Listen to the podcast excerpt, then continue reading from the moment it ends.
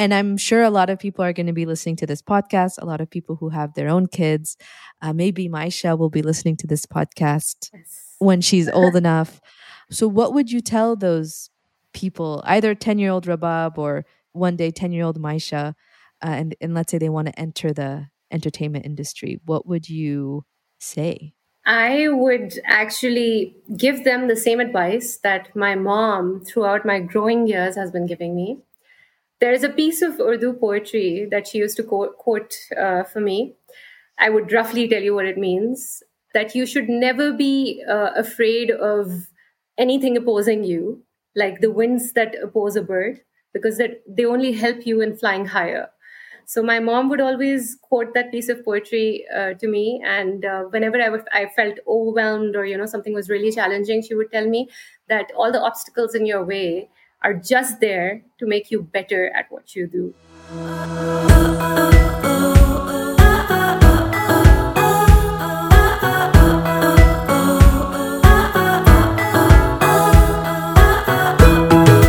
Hi, everyone. I'm Marilyn. And I'm Rhea. And you're listening to Who Run the World, a podcast where two Arab women and best friends come together to talk about what's on their mind and the mind of their peers today.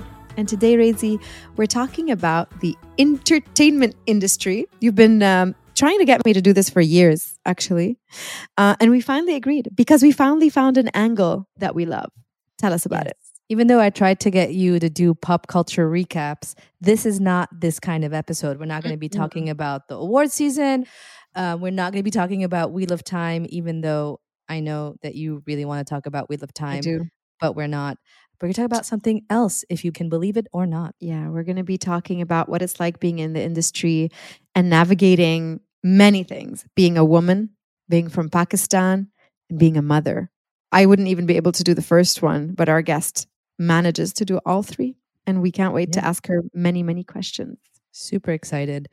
And so, our guest today is a Dubai based Pakistani actress and media personality who has appeared on pretty much every medium you can think of. She's done theater, she's done web series, she's done television, but we will let her do the honor of telling you about all the amazing work she's done. Also, my Urdu is not very good, so I probably will butcher all the titles and I really don't want to do that. she also happens to be a mother who's absolutely rocking it in the entertainment industry and she's a friend of mine.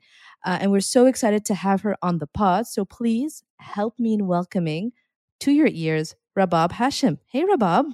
Hi, thank you so much for such a lovely introduction, Rhea. I am so excited to be a part of the podcast. And hi, Marilyn. Hey. So happy to see you again. I, I was honored to be invited alongside uh, Rabab a few months ago um, for a women's event at Spotify, and I was so inspired by your answers and the just the courage and the strength and the beauty of your messaging too. Um, and so we're so so happy to have you here on the show. Actually, that feeling was mutual. I felt the same way. And I think I also said that to Rhea later on. Um, yeah. It was just so refreshing to meet someone with such a, a perspective that is so inspiring. So, well, I remember when we were putting that panel together, I couldn't have imagined it would be so, you know, valuable. You both had amazing one liners that I think the rest of the team was quoting until now. So it was really, really great. And so, yeah, after that panel, Marilyn and I are like, we need to get Rabab on the podcast and have mm-hmm. a full on conversation with her about her story, about the entertainment industry, about being a mother in the entertainment industry. So, we are going to talk about it all today.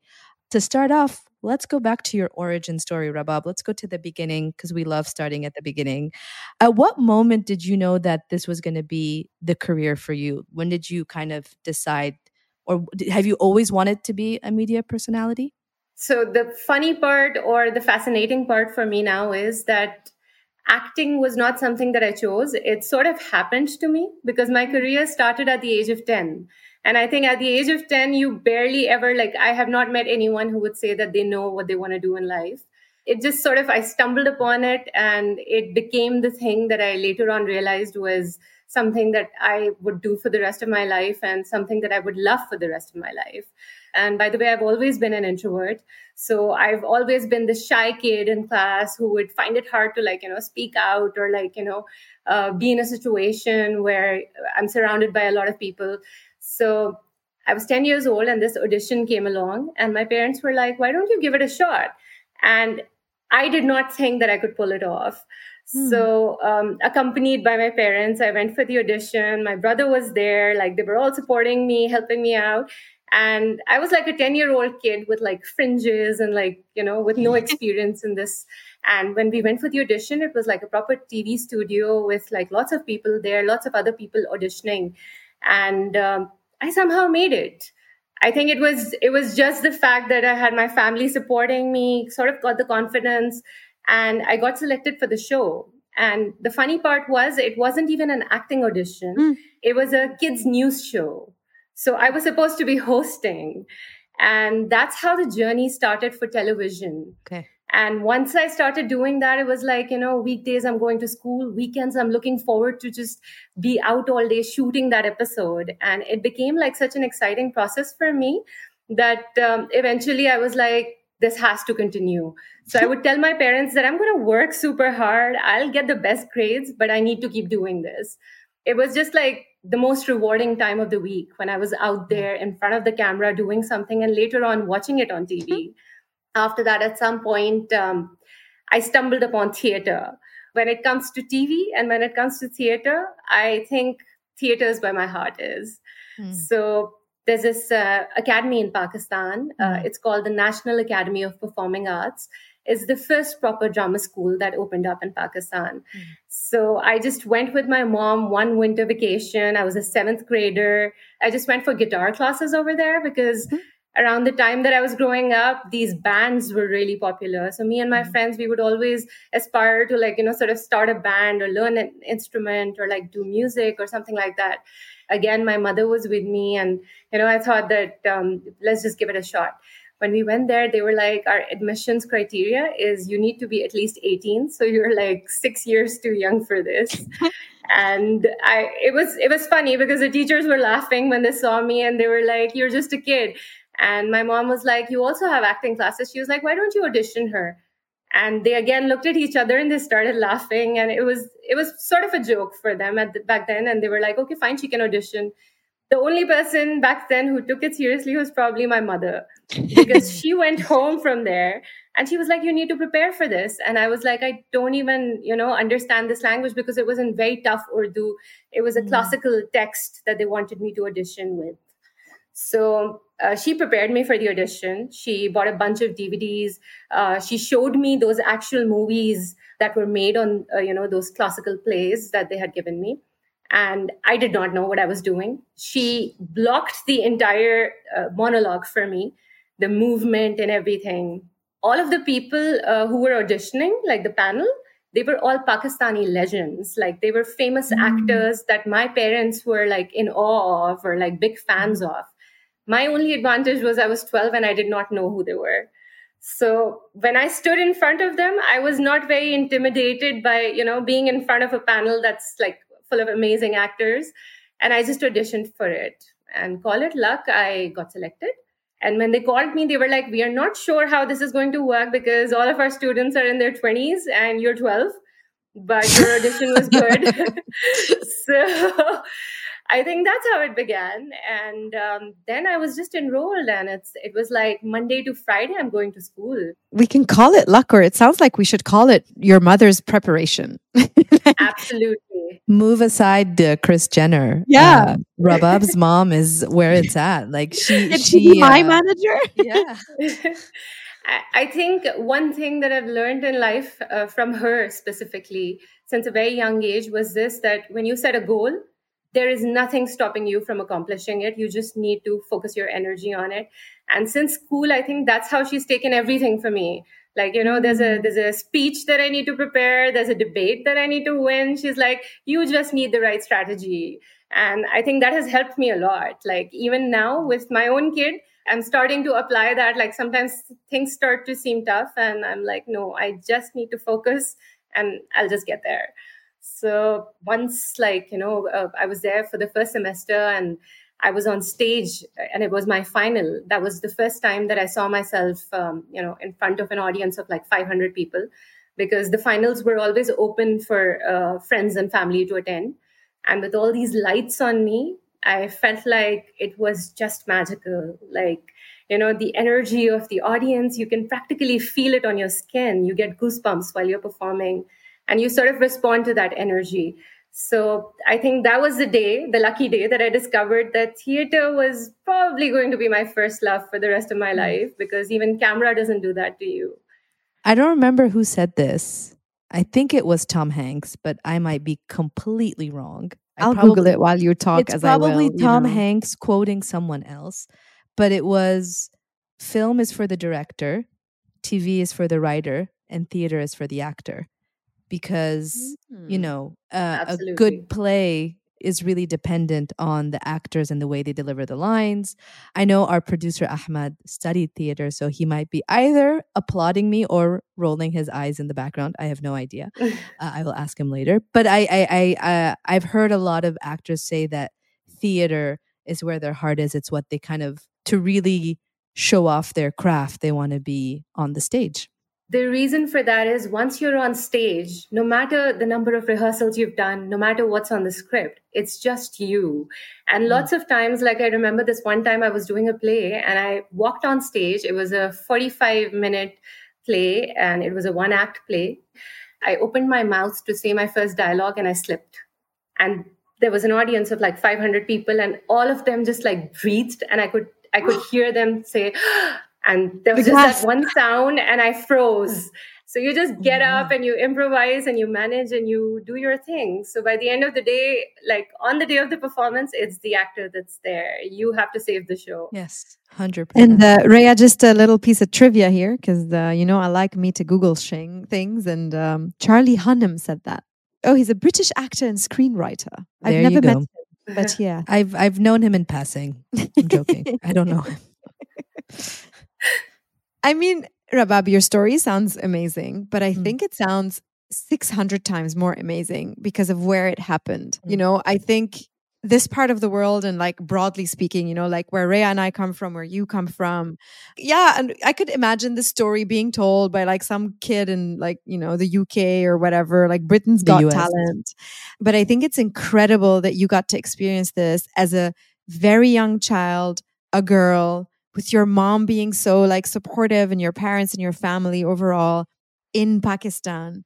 I have no idea of like, is this, was this controversial? Is this a thing? Like, was it, were you, you know, one of many or was this very unique? How did you experience that with like that part of your identity? Did your parents not want you to be a doctor, a lawyer, an engineer? Yeah. I mean, that's what my mom said. So you you're absolutely right uh, when you say this that in this part of the world it is quite a challenge, and I think that is another reason I have so much respect for my parents because this was unheard of. Hmm. In Pakistan, if if you're from a non-showbiz family, which I was from, like I did not have anyone in my extended family who would hmm. even be from the industry, so this was unheard of, and my parents had to develop like a very thick skin uh, when it came to people's uh, comments or people's opinions about what they were doing with their child. So it was a span of five or six years until I actually made it because I was a kid when I started off. When I hmm. started doing the bigger projects or being seen on TV more, and then suddenly everyone wanted me to introduce their own kids to like, you know, the fraternity or get them an audition or take them on a shoot. But before that, I think my parents had a really hard time because um, no one was supportive of it except for them. But they were very strong minded they were very strong headed they knew what they wanted. And uh, they never let it get to me. So um, i wouldn't be it wouldn't be correct if i say that um, i faced that resistance. You know i was just a kid by the end of the day. So they made that choice and they stuck to that till the point that um, you know i grew up and i said this is what i want to take up as a career professionally and i don't want to because i also have a bachelor's and i said i don't want to do this. Um, i'll be pursuing acting. So even then i did not face that kind of resistance from them knowing that in pakistan for a girl to uh, make that choice yeah. is not exactly something that is commonly accepted. Mm-hmm.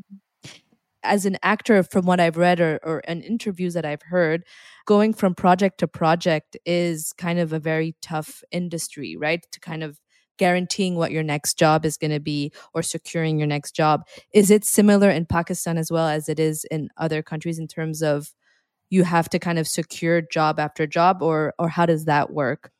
Absolutely. That's actually how it works uh, throughout the world because um, mm. there's just one simple phrase that you stick to out of sight, out of mind. So when mm. you're doing a project and it's ending, the only thing on your mind is what's next? Because you want the next thing to be better than the one you've done before. Also as an actor i feel uh, we work such long hours like people feel that it's a glamorous job and they'd just be dressing up and you know uh, sitting in front of the camera but it's generally like a 14 15 hour work day every single day. Mm-hmm. and uh, i'm a workaholic. I have grown up doing that all my life. So when yeah. i finish a project i'm always cribbing and i'm like oh i need a break. I need a vacation. And one week at home and I'm already sick of it. I want to go back to set and I want to do it all over again. So it's it's one of those things as well that when you finish a project, it not out of anything else, but out of just the fact that you really want to be back on set and you want to be doing the job itself, that you actually worry about what you're doing next.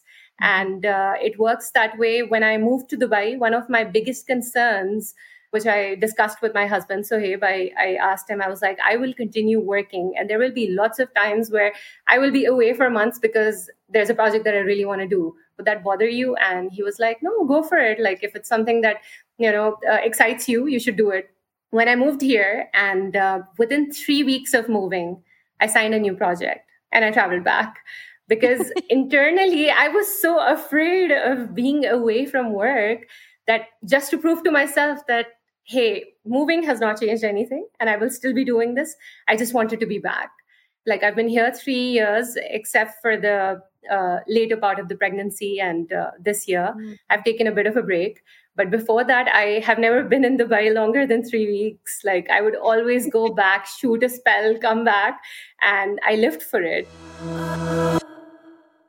And I remember when we were we were having coffee once, you you told me how your husband as well was like fully supportive of you going back and forth. How did you kind of bring that up to him and how did you negotiate that with him?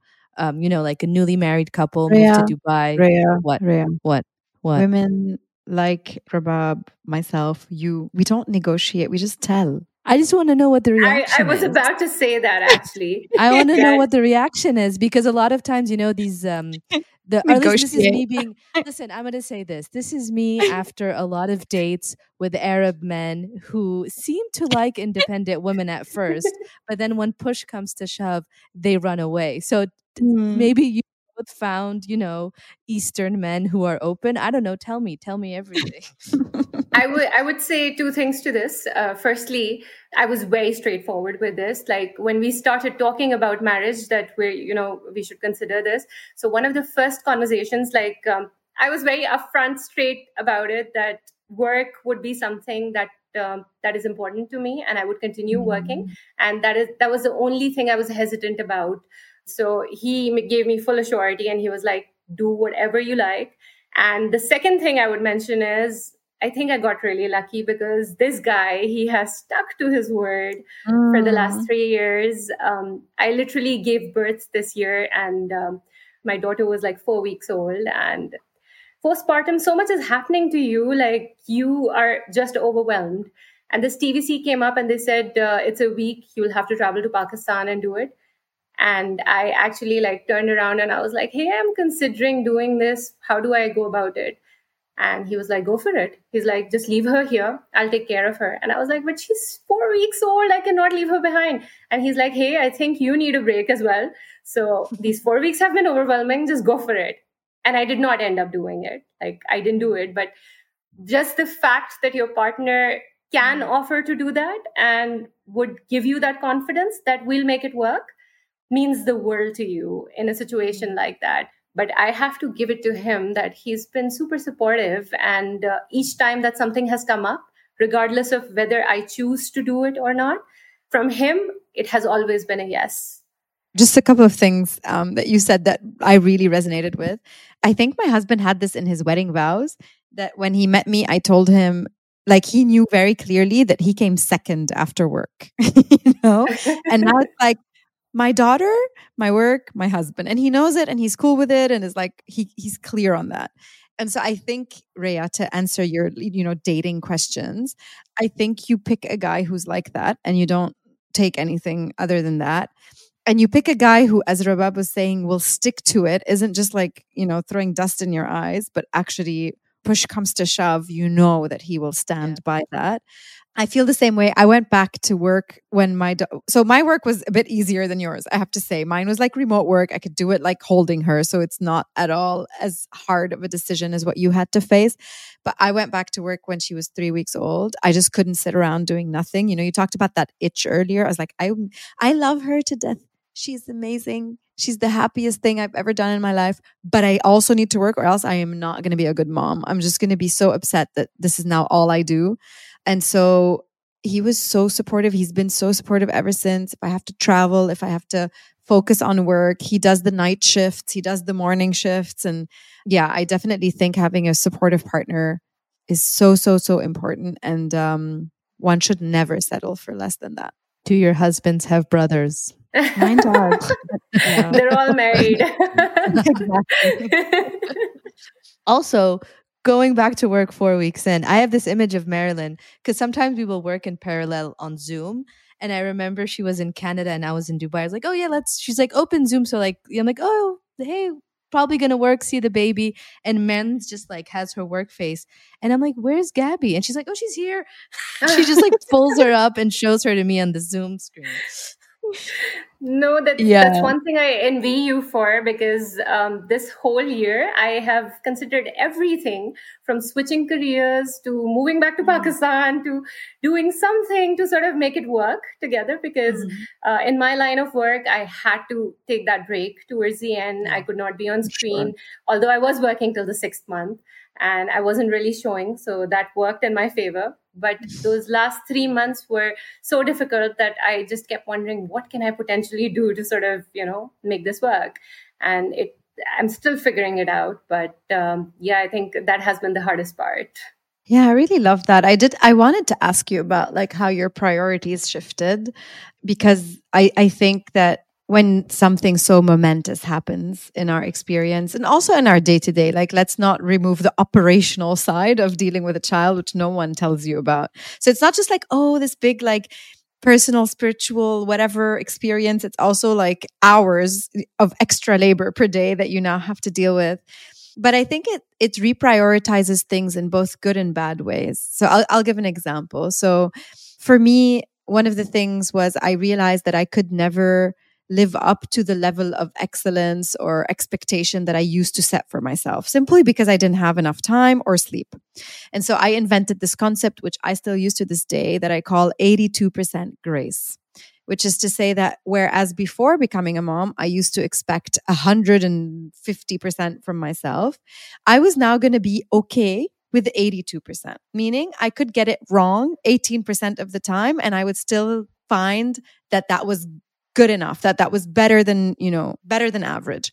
So on the one side i had to reprioritize by just allowing myself to not be as good as i would have been when i had all this extra time. But also it allowed me to reprioritize in good ways in the sense that I'm now sharper on what I really care about. I'm much better at saying no to things. I also really like went ham on the stuff that I wanted to do at work. Like it, I didn't at all give that up. I was like, no, this is, I'm role modeling. I'm securing the future of my child. I'm also being true to myself. And I think that honoring your own identities outside of just the identity of being a mother is a great way to be a mother because you're showing your child that you don't just define yourself versus others, but you can also choose make your own choices and i want to hear your experience of that re- great reshuffle so to speak after you became a mom. I sort of had a hard time figuring figuring that out. By the way the 82% thing was beautiful. I, I think that's that's something that i could learn from because that's a great way to sort of uh, restructure you know your perspective uh, and how you're going about it because i have found myself to be extremely self-critical uh, for two to three reasons. My profession is a bit ruthless that way, yeah. that uh, you as an actor you're under so much scrutiny that you're always very critical towards your appearance towards your work towards whatever you're doing your projects everything so um, motherhood did not only come with all the responsibilities and the ups and downs it also came with the pressure of going back to normal bouncing mm-hmm. back because anyone who would find out uh, towards the end that I was pregnant because we hadn't really announced it before, the first question I would get is, Do you plan to go back to work? So when do you start working? And although it wasn't probably meant uh, as a negative, uh, you know, question or something, but um, I took it as pressure. Like I would always remember myself responding with, "Yeah, as soon as possible, like within a month." Although I'm sure some part of me knew that was a bit unrealistic and it might not work out that way.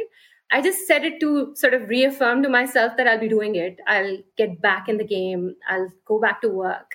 Anything that came up right after I had given birth, I did not right away say no to it. Although a part of me knew that I might not make it work.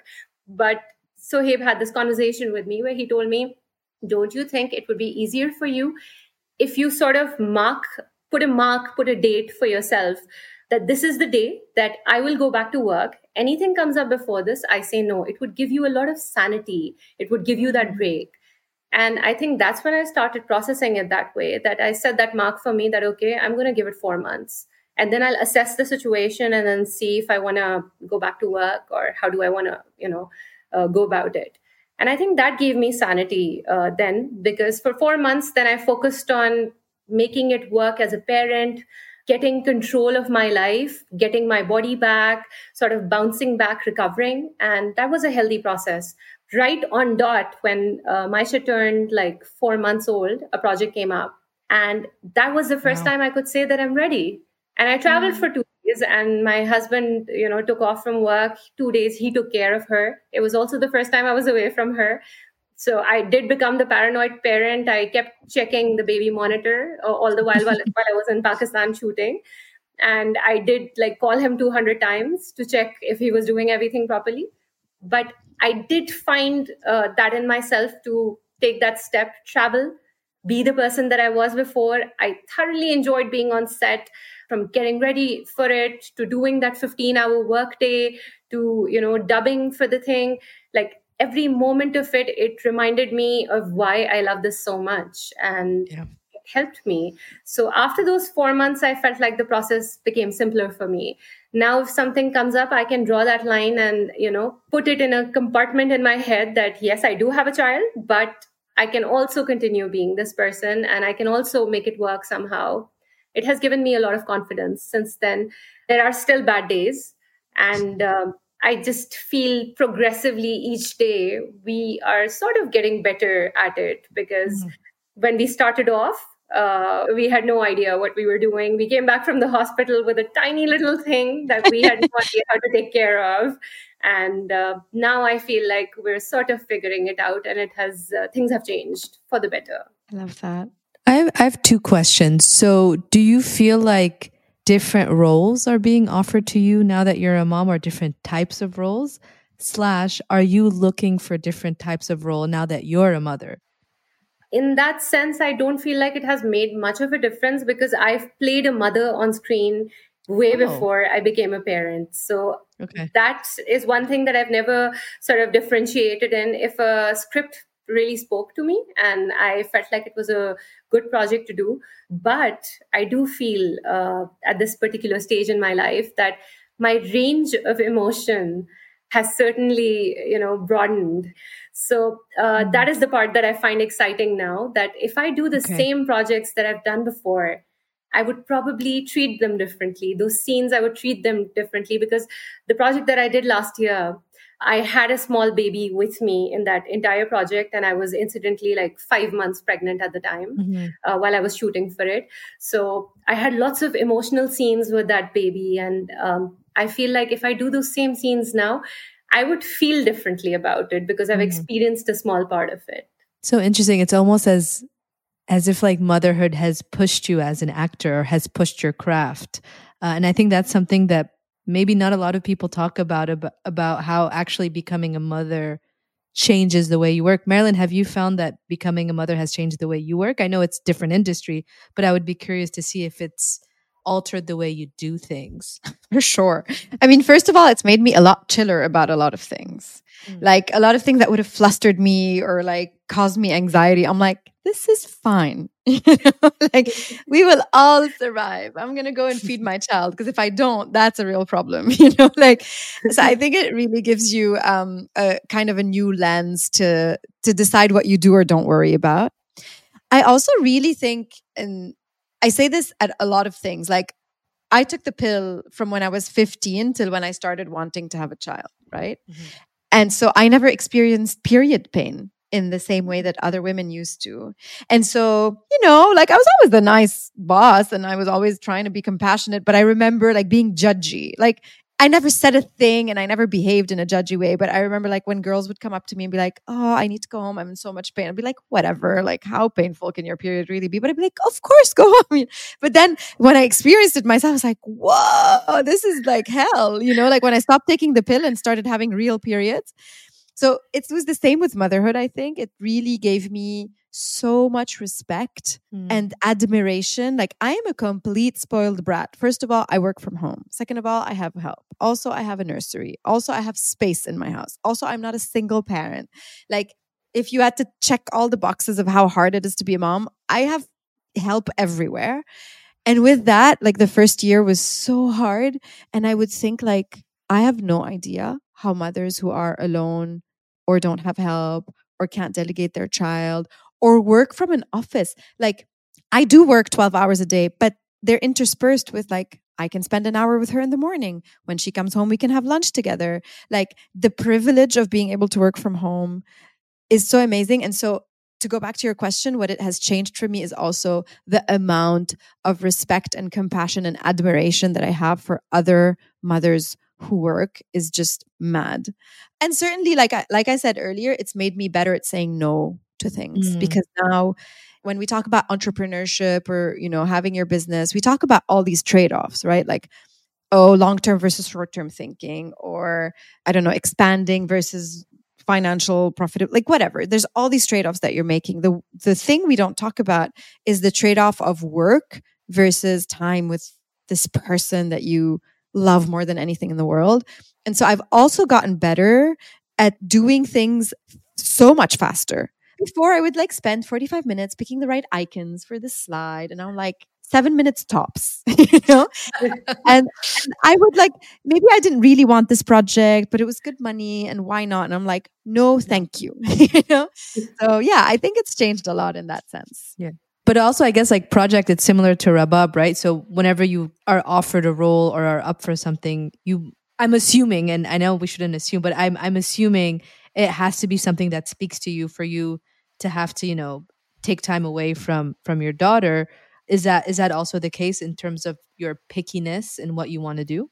Absolutely. Like um i think when i was in this has been the case uh, for the last 3 years to be honest because every project that i choose is also the time that i'm choosing to be away from home yeah. even before i had maisha after that i think i became more choosy because mm. um, each time that I took on a project, I wanted to make sure that it was worth it for me. So that is still the case. Now it's just that I miss home a lot more when I'm away because um, there are multiple reasons to do so. Something that Ray and I were, were discussing as we were preparing for this show. I mean, we were trying to imagine what your job looks like and mm. thinking like, also how different this job is if it was like 20 or 30 years ago in the sense that like today it's not just that you're on TV it's also you have a massive like Instagram following you have all these different mediums that you have to be on like being in the media industry today is like constant content even if you're not like doing a show or on a specific piece yeah. You have to always be in the public eye through social media and contrasting that to like you have in a sense maybe i'm wrong it feels like you have to dedicate so much more time to that to yeah. the content creation piece and being a mom now like how do you how do you manage all of that I think it can get very overwhelming. And um, I think the first six months, uh, I did not post as much on social media. I was really away from it because, um, to be honest, like um, I know it looks a little glamorous in all the pictures, but being a mom is anything but glamorous. Mm-hmm. It's it's it's a full time job. So um, I was uh, sort of getting to terms with that because uh, the amount of time that you dedicate to creating content or taking good pictures or coming up with ideas all of that i was investing in just getting through the day with my daughter so i think instagram and social media took a backseat um, now I think I've found some sanity. So I post more often. I would mm-hmm. take good pictures. I would create content. But uh, in the first few months, I really could not. I I just felt like it was too much pressure, and uh, I sort of willingly let go of that in that mm. space because I felt like if I pressurize myself into being camera ready at home all the time uh, to take pictures or to you know post about my life, then this is I'm going to lose the remaining ten percent of sanity I have left uh, it was really crazy. The first few months like i and Sohaib we were like we would often burst into laughter at 3 a.m because she would be crying for three hours. She was a hmm. colic baby. Uh, but now i feel like i'm getting the hang of it. And uh, it is even without a child it, it is a lot of pressure because uh, initially you were an actor your job was just on screen. Now the job never ends like as soon mm. as you're done from set you have an instagram and a twitter and a mm. facebook uh, to like post about your life and uh, people want that sort of content they want to know what you're doing it has also somehow become part of work because now when you're working for yeah. a brand they want to know how many followers you have what sort of uh, online presence you have what kind of content are you creating mm. so it really matters even on the work front so half of it is for yourself but the other half and the greater half is actually uh, just work. And knowing that how do you decide what kind of content you create and how you connect with your community is sharing about motherhood something that you do kind of tapping into your community? Or do you kind of separate church and state so you don't really talk about motherhood on your on your socials? Or is it something that you share? Or even work like your your work life and things like that I think I have only recently started sharing it a lot because, um, uh, so in, quite interestingly, when I found out that I was pregnant, I w- had already just signed a project and I had shot 10% of the project. 90% Ooh. of it was left and uh, that's when i found out. So i think i was very overwhelmed and i decided at that point not to um, talk about the pregnancy. Mostly actors okay. announce it. I chose not to announce yeah. it. Um, they found out in the last week. And uh, for the rest of the people they found out after Maisha was born. I announced it five days after she was born. So pregnancy side and the personal side of life, I and Sohaib decided we did not even share it with friends and family we told everyone after about like i think four months of the pregnancy. So the first four months it was just the two of us and uh, wow. we knew about it and it was a really personal and really special moment for us that it was just something that the two of us shared and nobody knew about it. But later on i think uh, sometime this year when uh, after she was born when we got over the initial madness figured it out i felt like it has become a part of uh, you know my life now and on mm-hmm. instagram when we're traveling i used to post a lot of stories even before marriage and you know even before Maisha was born. I would always share travel content. And this time when i was traveling and she was with us so obviously she was there in a lot of videos and pictures. And i was just thinking about it. I was like how do i share this? Like uh, should i share all of it? And yeah. uh, when i went over the content and i discussed it with sohaib and i realized it was actually part of who we were now as people and i hmm. wanted that to be part of my um, social media as well so not all of it but certain parts of it that i felt both of us were okay with it i would share that mm. with hmm. people and um, to my surprise i got a lot of questions from people and i realized that as actors because people look up to you they also want to know how you're handling these things. Lots of people hmm. wanted to know how i bounced back after the pregnancy. Wow. i got questions about like how did you lose weight? How are you going about it? Like you know how are you bringing up your daughter? Such things. And i realized people are genuinely interested in knowing how you deal with these things in your life because they follow you as an actor and they look up to you. hmm. So yeah. that was also a fascinating process, and I I felt like there was no harm in sharing that. Did you also get advice? Like I want something that happened when I became a mom is that every other mom that I know kind of welcomed me into the secret community I didn't know existed. I could I now had permission to like message them at 3 a.m. and they would answer. You know what I mean? or to be like, I don't my child has this and like send them a picture of I don't know, something on their toe and be like, can you help? So I see one aspect of your community kind of looking up to you and seeing you as a role model, but did you also get even unsolicited advice and, and how did you feel about it? Does anyone like tell you like you know, get involved in like your mothering? So, so two things about this. This was reason number two why I decided not to announce the pregnancy because I felt like the minute you announce that you're pregnant, everyone starts giving you all of this unsolicited that advice so that you you just don't want, and it, that can get overwhelming. So, I think in the initial months, I was like, I am not announcing this because I don't want people to tell me what to do.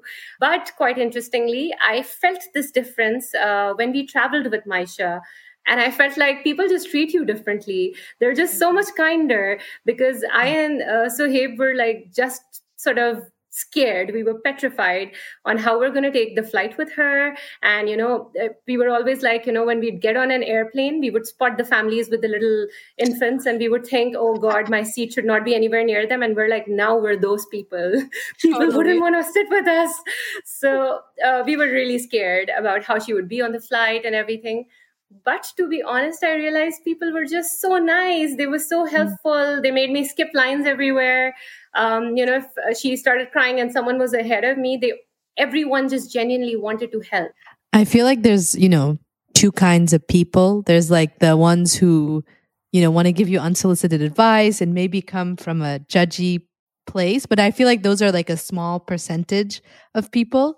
And then i think there's a majority who ha- either have gone through this experience or are about to become mothers who are discovering it all newly or kind of feel like they're going through it alone. And then when they see public figures like yourself going through it, they want to know oh gosh, like how are you managing? They kind of want to create that community as well of shared experience and inspiration. And we really found that we, we even started a series called The Things My Mother Didn't Tell Me, but My Best Friend Did, kind of sharing experiences for Marilyn about her pregnancy and about motherhood and the amount of answers that we got of people, oh my gosh, me too, but why doesn't anyone talk about this? Why doesn't anyone talk about your body changing after you give birth or why doesn't anyone talk about this or that? So I think it's it's probably a place where you can represent that for them or actually be a place of comfort and of advice so they they actually seeking advice from you which i think is quite cool I mean, I uh, I definitely used to think like I don't want anybody's stupid damn advice, but I found comfort in it. I guess there's two kinds of people on that topic, um, but I I also have found a lot of comfort because I find that when it comes to motherhood and especially like because of Instagram, Rhea, obviously you have no idea what I'm talking about, but there's this like expectation that by the time your kid is one years old they will sleep through the night. They will feed themselves. They will tie their own shoelaces. And i think that the nice thing about that community is it's very down to earth. And it's like listen y'all don't worry about it. My kid didn't sleep until they were three or i had to feed them whatever until you know whatever. And i find that it's really reassuring to hear it from the mouths of other mothers, even when sometimes you're like, sure, whatever, you know, like even with the little bit of unsolicited advice, because otherwise you might think that you're constantly failing as a mother when actually you just have a kid and they do their own thing. I also, interestingly, um, like on the subject, I also find this quite amusing because in Pakistan, pregnancies are treated uh, like, you know, your relatives or your extended family would expect you to not travel too much not you know spend too many hours at work especially with my kind of work where it's really physically it's also really taxing i took probably 30 flights close mm. to 30 flights in my first 5 months of pregnancy so I was quite sure that I do not want anyone to know at this stage because I will be judged and I will get so mm. much advice and it would probably make me paranoid. So I was traveling back and forth, working, doing all of that. And I wanted to sort of close myself to that pressure that would come externally. But even after having a kid, I feel like sometimes the advice that you get is not very logical. It's just that generationally, kids have been brought yeah. up mm-hmm. in a certain way, or people are used to doing things in a certain way. So they expect you to do that. So I've made yeah. it a point like I fact check. So even if my yeah. mom's mm-hmm. telling me to do something, I'm like, okay, but I'm just going to Google this to make sure this is the right way to go about it. And half of the time she's right, but uh, it gives me sort of satisfaction that I'm going about it the way that I would like to. Yeah. I also feel like the portrayal of women and pregnant women and mothers in the media is like either this very delicate flower that needs to be waited on hand and foot and that should not leave the couch or it's kind of like, oh, no big thing. We don't feel any morning sickness or anything like that and from from my friends who are around me and it's not like that you know like each pregnancy is different and it's difficult in its own way Hello, listeners. This is producer Ahmed Ashour hopping on the God mic for a second just to let you know that at this point in the interview, Marilyn had to step out because. what Sorry, my child is screaming for me. oh go go go Okay, keep going. I'll be right back. go go go go Ah, Gabby, we love her so much. Now, Marilyn did not come right back, but that's okay because Rhea to the rescue. Just wanted to take a moment to explain the sudden disappearance of our co host, Marilyn. Alrighty, back to the episode. Hope you're enjoying it. So, speaking of representation in the media, uh, we also wanted to ask you about how have you viewed representation in the media evolving? So, we've seen, for example, in the West, we've seen more, you know, people of color have prominent roles and have entire TV series or film built around them. So, people who come to mind are, you know, Moamer, Ramy Youssef. We've even seen on Marvel, they've introduced a Pakistani character, Miss Marvel. I used to read the comics uh, before the TV show came out, just wanted to say. Um, a, what does representation look like in Pakistan as a film industry? Like how how are people being represented? Have you seen more, you know, diversity of characters? But also how have you seen representation in the media in general? How has that evolved? in Pakistan, we have a long way to go because, um, in terms of stories, I feel like we need a lot more diversity that has just started happening uh, because you have more educated filmmakers coming in, people who are studying film properly, who are studying abroad. They bring fresh perspectives and they're making cinema. Uh, just yesterday, I was seeing one of uh, the Pakistani films has won an, won an award in an international film festival. Oh. So that has become a thing now that uh, you know all these independent filmmakers are making really good quality cinema and uh, they're sending it out to film festivals. Those stories are different. Uh, they represent a different segment of the society that is that you wouldn't generally see in cinema storytelling and. Um, I think that's a good thing, but we have a long way to go. As for international representation, I feel like sometimes, as an audience, I would say that um, there are a lot of stereotypes. Like if I see Oh, a. Pakistani character or an Arab character represented in um, an international film, I feel like it is very far from reality. It's funny how you would be watching Mission Impossible and suddenly he gets out of Burj Khalifa and he's in the middle of the desert with camels running around. We all know Dubai is not like that. Yeah. So when you see that on screen, you find it funny. And with a Pakistani character, the representation is is almost comical because mm-hmm. being from Pakistan, I would say that we're not like that. So I feel like we need a lot more awareness there that, you know, if you have an Arab character or a Pakistani character or, or, mm-hmm. or a person of color, you need to at least do your research properly and mm-hmm. know how things are done and these people how they act and how they talk and you know the the accents would be all funny and i would find it insulting at times to be honest and i feel like if a pakistani character was actually playing this character it would be done differently so in that sense i feel like a lot of work can be done I, I totally agree with you. I remember when Homeland was on TV, there was a season where they went to Beirut and they, you know, gave this aerial shot of this town. Surely was not Beirut in any way, shape, or form, but it looked, you know, very, very poor, very, very dangerous. And the, even the the the neighborhood they chose to highlight called Hamra, that's where kind of the American University of Beirut is. There's a lot of bars there. There's a lot of very rich nightlife, a rich intellectual life there. And the way they portrayed it was this very dangerous place where a bunch of quote unquote terrorists live.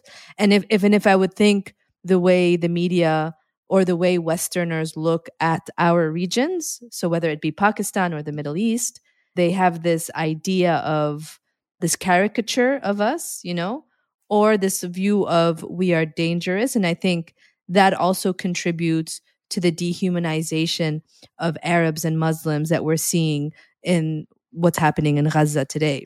So I think that it's very important and and yes there are TV shows and films that are centered around people of color or people from our region but it's also about the big mainstream films and TV shows that have characters from our region or that travel to our region that also need to be just as mindful and and actually being more mindful than the ones where we have, you know, characters from our region as the main characters. To be quite honest, Rhea, like you mentioned, Homeland, um, Islamabad was also portrayed That's the same true. way on That's the same very show, true. I if I'm not mistaken.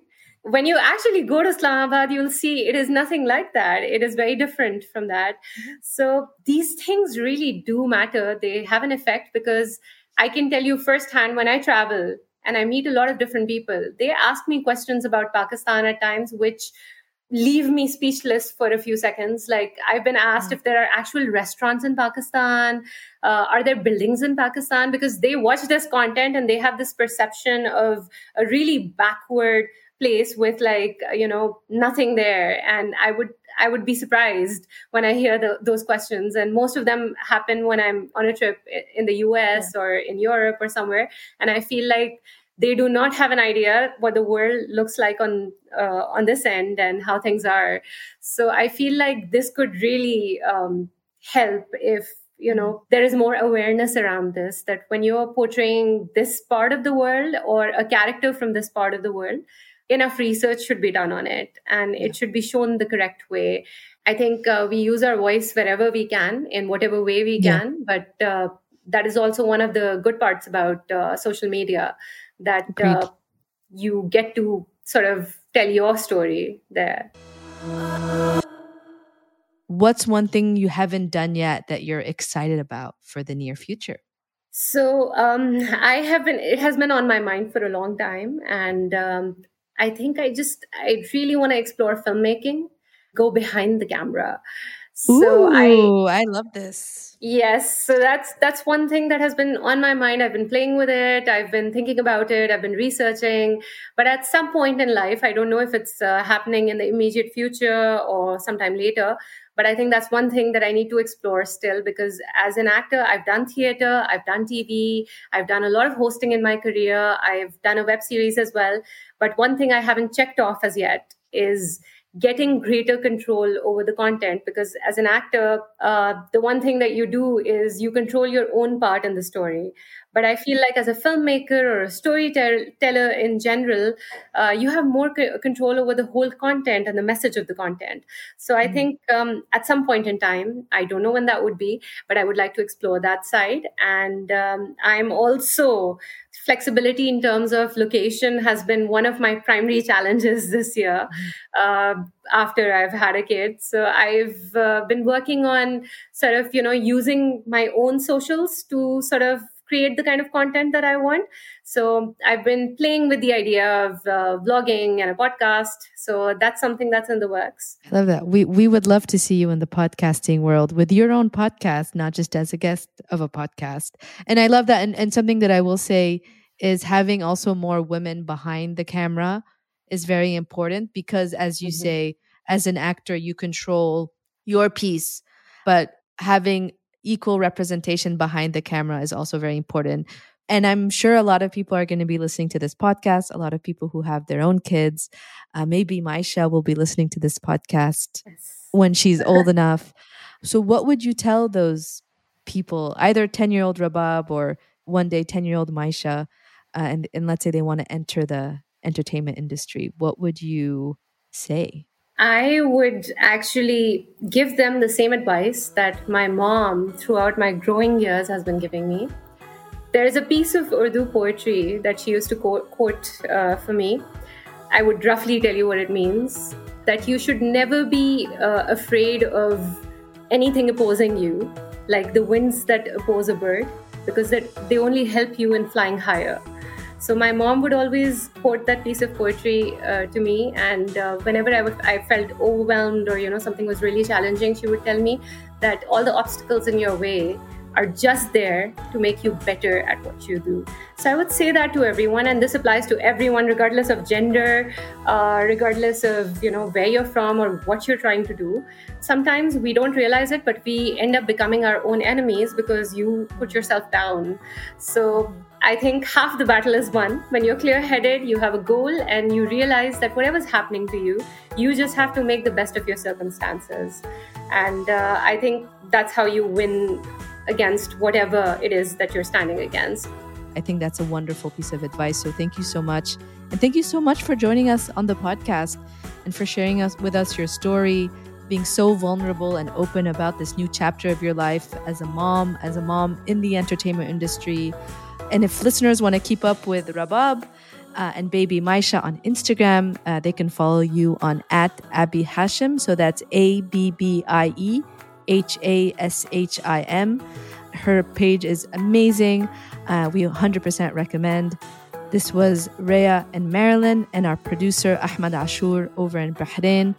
Make sure to subscribe to the show on Apple Podcasts, Spotify, or wherever you listen to your podcast so you don't miss an episode.